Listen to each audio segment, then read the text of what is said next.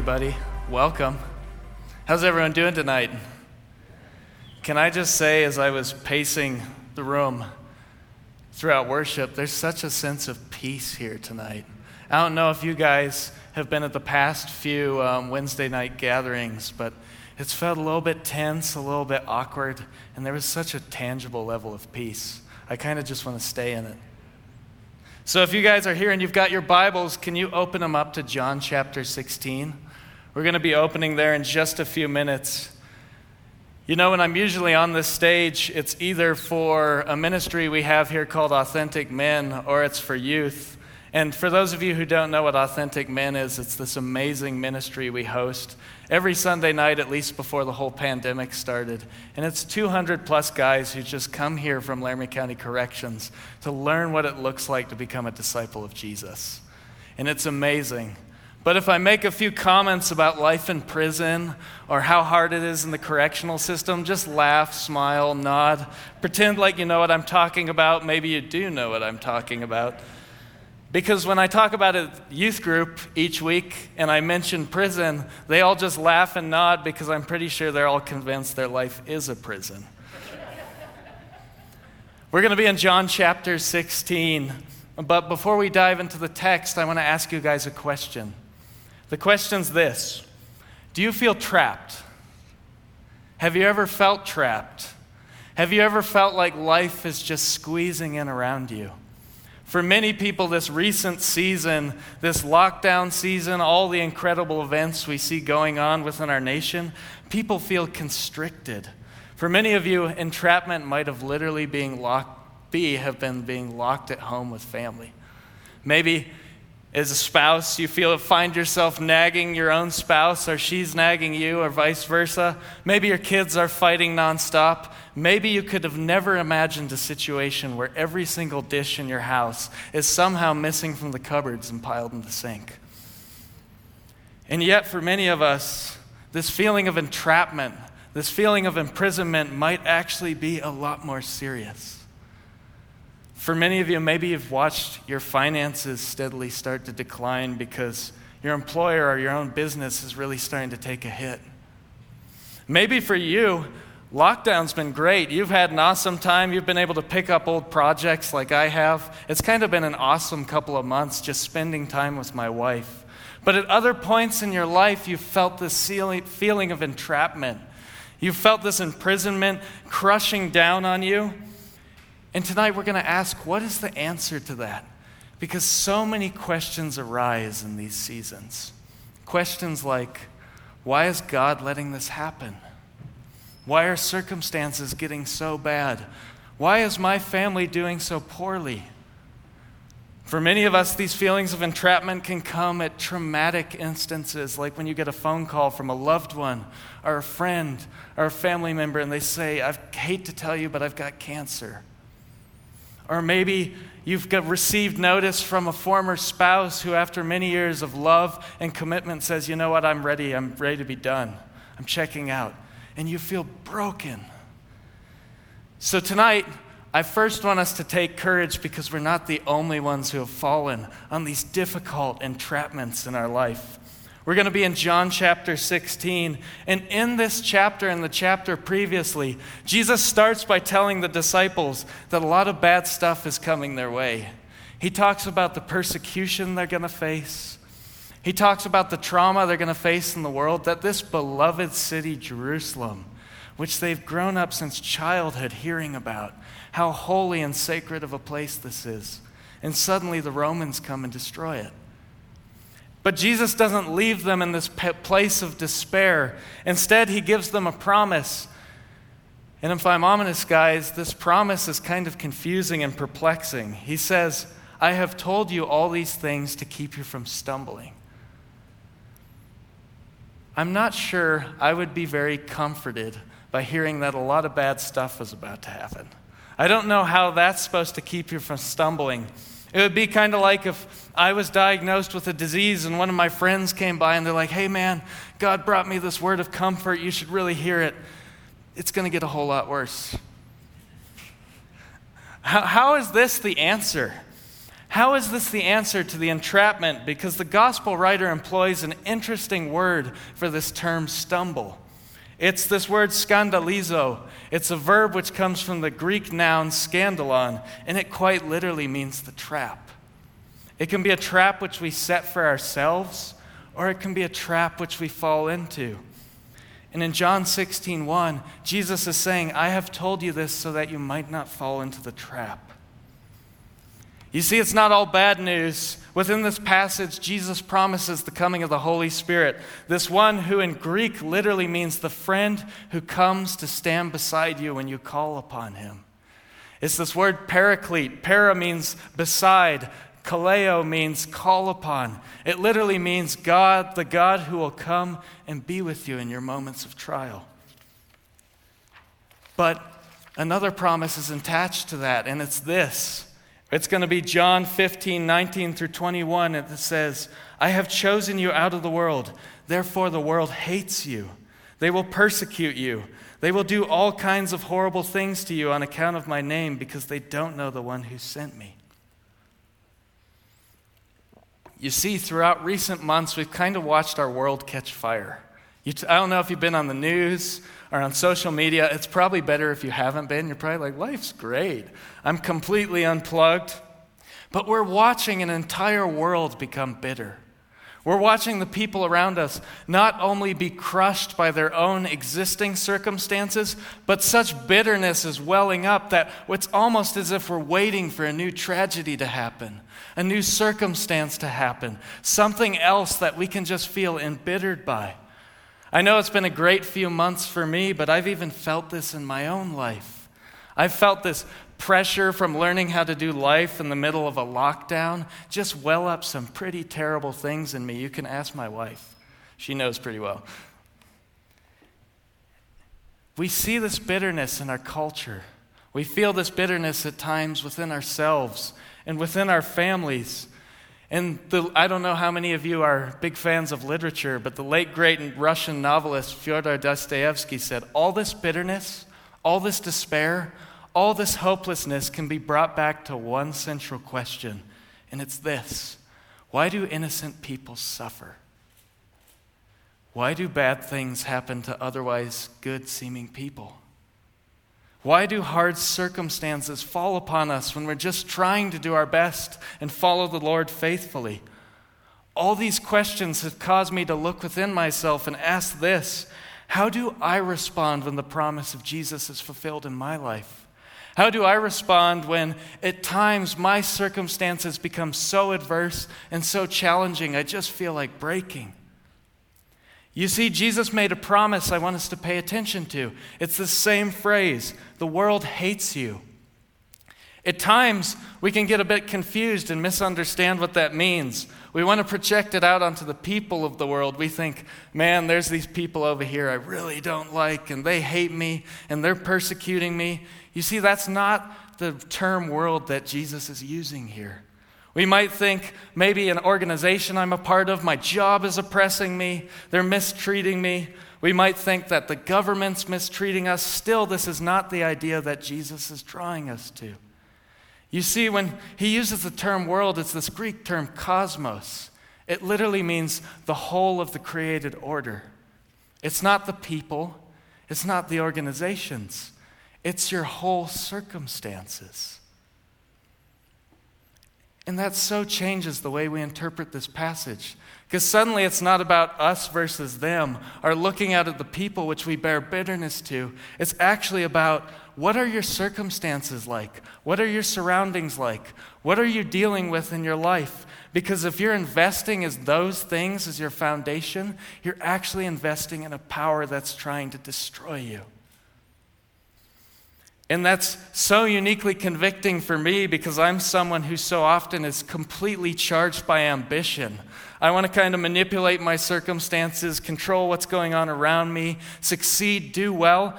And the gospel is telling us here if you live this way, you're actually operating under a power that hates you, even if you think you're in control of it. Jesus isn't calling the disciples to seek vengeance against the world or feel violated because the world hates them. Instead, he's asking them, What's your source? What are you looking to in times of great need? Are you looking at your circumstances? Are you letting the happenings and events of this world cause you to be who you are? Because if so, you're going to get hurt. You're going to get destroyed because there's actually powers within this world that are trying to trap you. You see, Paul reminds us of this in the book of Ephesians when he says, Our struggle is not against flesh and blood, but against principalities and powers. This is Ephesians 6 12. It's not the people of this world, it's our circumstances we have to be wary of. And if we let our circumstances dictate who we are, it can lead to such faith destroying questions. Questions like, Why would God do this? Why would God allow this to happen to me and the people I love? If God's not going to help me, how can I overcome these things on my own? And none of these questions are intrinsically bad. I spend a lot of my time in the philosophy world, and we pretty much spend all our time just mulling over these questions over and over to no avail. And yet, the problem isn't that these aren't good questions, it's that for so many people, they become their answer. When life's good, oh, God must love me. He's blessing me right now. When life's bad, God hates me and He's punishing me. And suddenly, the hostile circumstances of our life no longer are just situations. They're no longer just our surroundings. But instead of seeing God within our situations, we start to see our situations as God. And we end up in such a terrible place. This can't be our answer. This mustn't be our answer. So we're going to dive into John 16 and find out what is the answer tonight? What is that which should drive us within our struggles in the world? It's John 16, 22 through 23, and then I'm going to hop over to 29 through 33. It says, You have pain now, but I will see you again, and your hearts will rejoice. No one will be able to take your joy from you. On that day, you will ask nothing from me. Very truly, I tell you, if you ask anything of the Father in my name, he'll give it to you. His disciples said, Yes, finally, you're speaking plainly, not in figures of speech. Now we know that you know everything and you don't need to have anyone question you. By this we believe that you came from God. Jesus answered them, Is this the moment you finally believe? The hour is coming, indeed, it has already come, when you'll be scattered, each one to his own home, and you will leave me alone. Yet I'm not alone, because the Father is with me. I have said this to you, so that in me you may have peace. In the world you will face trouble, but take heart. I have conquered the world. So, what's the answer in this passage? What's the crux? Well, Jesus makes this bold statement. He says, Is this the moment that you finally believe? So I want to take a unique look at what the apostles are saying here. They say, Now we know that you know everything, and you don't need to have anyone question you. By this we believe you came from God. You see, this sentence, by this we believe that you came from God, is a really strange sentence. I spent a lot of time in grad school studying Greek, so can you guys handle a little bit of a weird Greek linguistic gymnastics with me tonight? You've got to bear with me. It's going to be a little long winded, but we'll get there, I promise.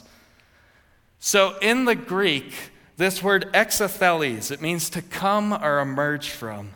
This constitutes the only point in Scripture that this word is used this way. And what does it mean? Well, it's in an indicative mood in an aorist tense. You're like, wow, that changes my life. Thank you for telling me.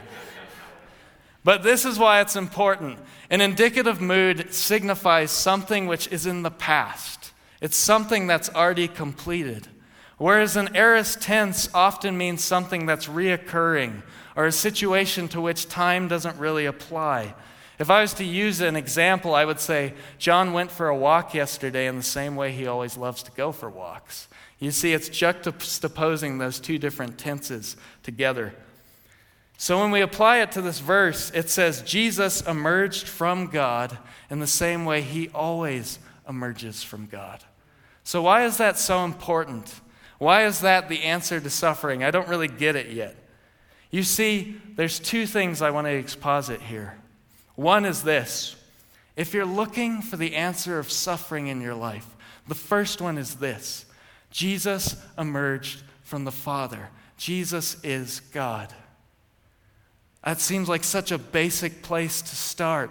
But we cannot operate under a false system which says Jesus is a wise prophet from a long time ago. He's a glorified angel. Because if Jesus is not a part of the triune God, if he's not the Lord of creation, it means he's not the Lord of your circumstances. He can't help you. Secondly, it means this as well. If Jesus emerges from God, if Jesus is always coming and proceeding to you from God, it means in Him you have access to God at all times. If Jesus emerges from God, if everything about Jesus comes from God, it means that every aspect of your life, as long as you're living in Him, can too. You don't need to invest in your circumstances. Thank you all for bearing with me. That was a lot of Greek. So, this is the conclusion Jesus both is and imparts to us the answer to every question. So, when we reach these debilitating places in our life when we're like, how could God allow this? How could God do these things to the people around me? We must first settle in with Him. I know it's almost glib to say Jesus is the answer to every question. I don't know, for those of you who are younger and were growing up in the 90s, do you remember those black shirts that had with the big ugly font that you would see at youth group and would say super seemingly corny things like Jesus is the answer to every question and every Christmas and birthday your relatives were buying it for you and it's like, "Well, I'm breathing. I'm not going to wear that." It's the ugliest thing I've ever seen. But it wasn't just the bad fashion taste that caused us to feel that way. Sometimes it was, yeah, I know. How is that going to help me? It's easy to say that Jesus is the answer to everything, but what does that actually mean? Because I'm hurting here. And simple answers aren't going to help me right now. So it's very difficult. It's very hard, but tonight I want to sketch for us three practical and scriptural answers and steps when we're struggling with the uncertainties of our life. The first one is this it comes from Hebrews 4, verse 16. Dig into time with the Lord. The writer of Hebrews says, Let us therefore approach the throne of grace with boldness, so we might refine mercy and grace for help in time of need. You see, if Jesus is the God who always emerges, always proceeds, always reflects, and always intercedes with the Father, it means that when questions arise, you have an answer. Go to the secret place. Go spend time in prayer. Go seek Him first. I know in moments of suffering, the first thing we ask is, What can I do to make it better? I want to challenge you if you're hurting right now, don't do that. Don't react. Hit pause and go to the secret place. I've had moments in my life where I've experienced suffering and pain, and God has almost given me a bulleted list of things I need to do next. At other times, it hurts, but He's silent, and it's boring, and it's hard, and it's difficult. But sometimes, even though it doesn't feel like it in the moment, you exit those times of prayer, those times of intercession, and something shifted where there is insecurity, there starts to be birthed confidence. When there's pain, there starts to be birthed comfort. When there is struggle, there started to be birthed answers. Dig in. Don't react. Don't try to find your value in the circumstances. The second one is this, and it's actually a lot harder. It's from Revelation 4 9. It says, You are worthy, our Lord and God, to receive glory and honor and power, for you created everything, and they exist and were created by your will. Declare God's worthiness in everything. Instead of focusing on your questions, instead of focusing on how to fix your questions on your own, declare the answer. If Jesus really is true God from true God, like the Nicene Creed proclaims, like the scriptures proclaim. It means that if He's Lord of creation, He's Lord of your circumstances. He can help you. And I know it seems stupid when you're hurting and you're like, yeah, I know Jesus is Lord. Yeah, I know in my heart Jesus is Lord. But I want to submit something to you. If you're not willing to declare who God is in good times in your life, you won't have the fortitude or the strength to do it in the suffering. You have to invest. Pastor Greg says so often, he had a professor in Bible college who says, when you speak a statement, it inhabits a new part of who you are. It becomes a new and stronger truth. Our words have power. And in the early church, it was all about creeds, and that seems kind of strange and abstract. But when you were being hauled away by lions, when you were being burned at the stake, when your families were being persecuted, you needed to continuously declare who God was because in those moments of suffering, you needed it. You needed it not just to be an idea you thought, but a truth you held within you. And lastly, is this it's from the Psalms 89, verse 1. Meditate on the Lord's faithfulness in your life. When you're suffering, when you're hurting, Think of all the times he stood beside you. The psalmist will say, I will sing of your steadfast love, O Lord, forever. With my mouth I will proclaim your faithfulness to every generation. Sometimes the best reset button when life feels chaotic and the pressure of the trap is closing in around you is to just hit the reset button. Remember God's faithfulness and remember the truth that you've always had a friend who is walking beside you. As I was praying over this teaching, as I was kind of formulating this teaching earlier this week, all I could think about is the glorious truth of the Holy Spirit, the Paraclete, the God who literally means, I'm a friend who stands beside you when you're in pain. My friend Tyler said in teaching team this morning, sometimes there isn't an answer to your question. With the exception of Jesus, because he's the Lord of your circumstances, you might not find that relief right now. You might not find that way out, but Jesus operates as hope because even in moments when you can't escape your circumstances, his promise is that he's sitting right next to you, that he's feeling every ounce of your pain. And sometimes this picture is so much bigger than ourselves. One of the hardest journeys I ever walked through was when I was younger. I was married. I'm married now, too. Lovely. when I was younger, I was married, and I had a spouse who walked out of the marriage and didn't want to be with me anymore and filed for divorce.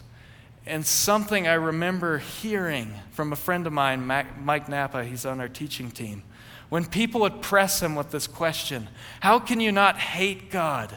How can you not blame God for the fact he took your wife away with cancer? His response was always, I lost my best friend in this world. Why would I lose my eternal best friend, true? Why would I lose my eternal best friend, too? And I remember in my greatest moment of pain, that would cycle as a prayer within me because his suffering was really a lot bigger and a lot more important than just his pain because he needed to declare God's faithfulness to others. There's a world out there who needs us. And they don't need us to be happy and fake and always smiling and always pretending like things are great. They need us to be real. And they need us to remind them that we've been in pain too, but God has stood with us through the healing. So, what's the answer? The answer is turn your eyes towards the Lord. Stop seeking your answers within the questions. When you do, you're merely investing in a world, a cosmos, circumstances which are actively trying to destroy you. You're not going to find hope there. Does that mean that my life just doesn't matter and day to day living should just be set aside and only the spiritual things are important? No. God said He's going to redeem this cosmos. He's going to create a new heavens and a new earth. But first, He needs a people who bring His presence back into it, who demonstrate the authority that He won at the cross. The scriptures declare creation waits eagerly, waiting, waiting for the revealing of the children of God. So, if we're going to live into our vocation as covenant people, as new creation people, as Jesus people, as on earth as it is in heaven people. We've got to set our circumstances aside. We've got to stop gripping onto them in times of need and instead set them on the only one who has all authority, the only one who can help, the only answer to every question. So tonight it might seem a little strange, but I want to ask you guys to do something with me. If you're comfortable, can you close your eyes? We're going to do something together. As you breathe, I want you just to think about every place in your life where circumstances are pressing down upon you. Every moment where you feel the anxiety peak just a little bit. Every situation that feels like a trap, whether it be your work, whether it be a relationship, whether it be your finances or your family, I want you to think about those things right now. And with me, I just want you to breathe out and imagine yourself letting those things go.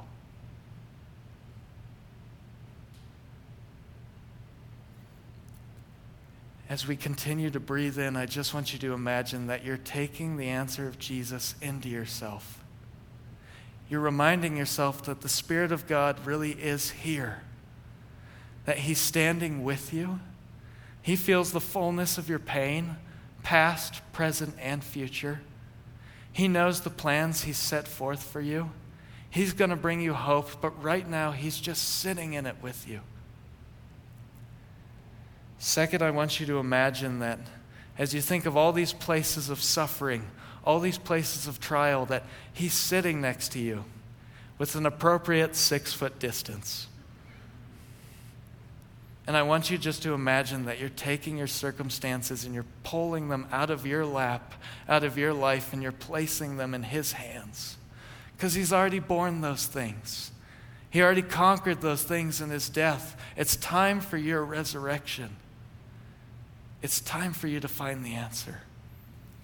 So, as we open our eyes, I just want to declare to you one last time if life hurts, if it's painful, if it's challenging, if it's confusing, stop looking outward towards your circumstances and start looking towards Jesus.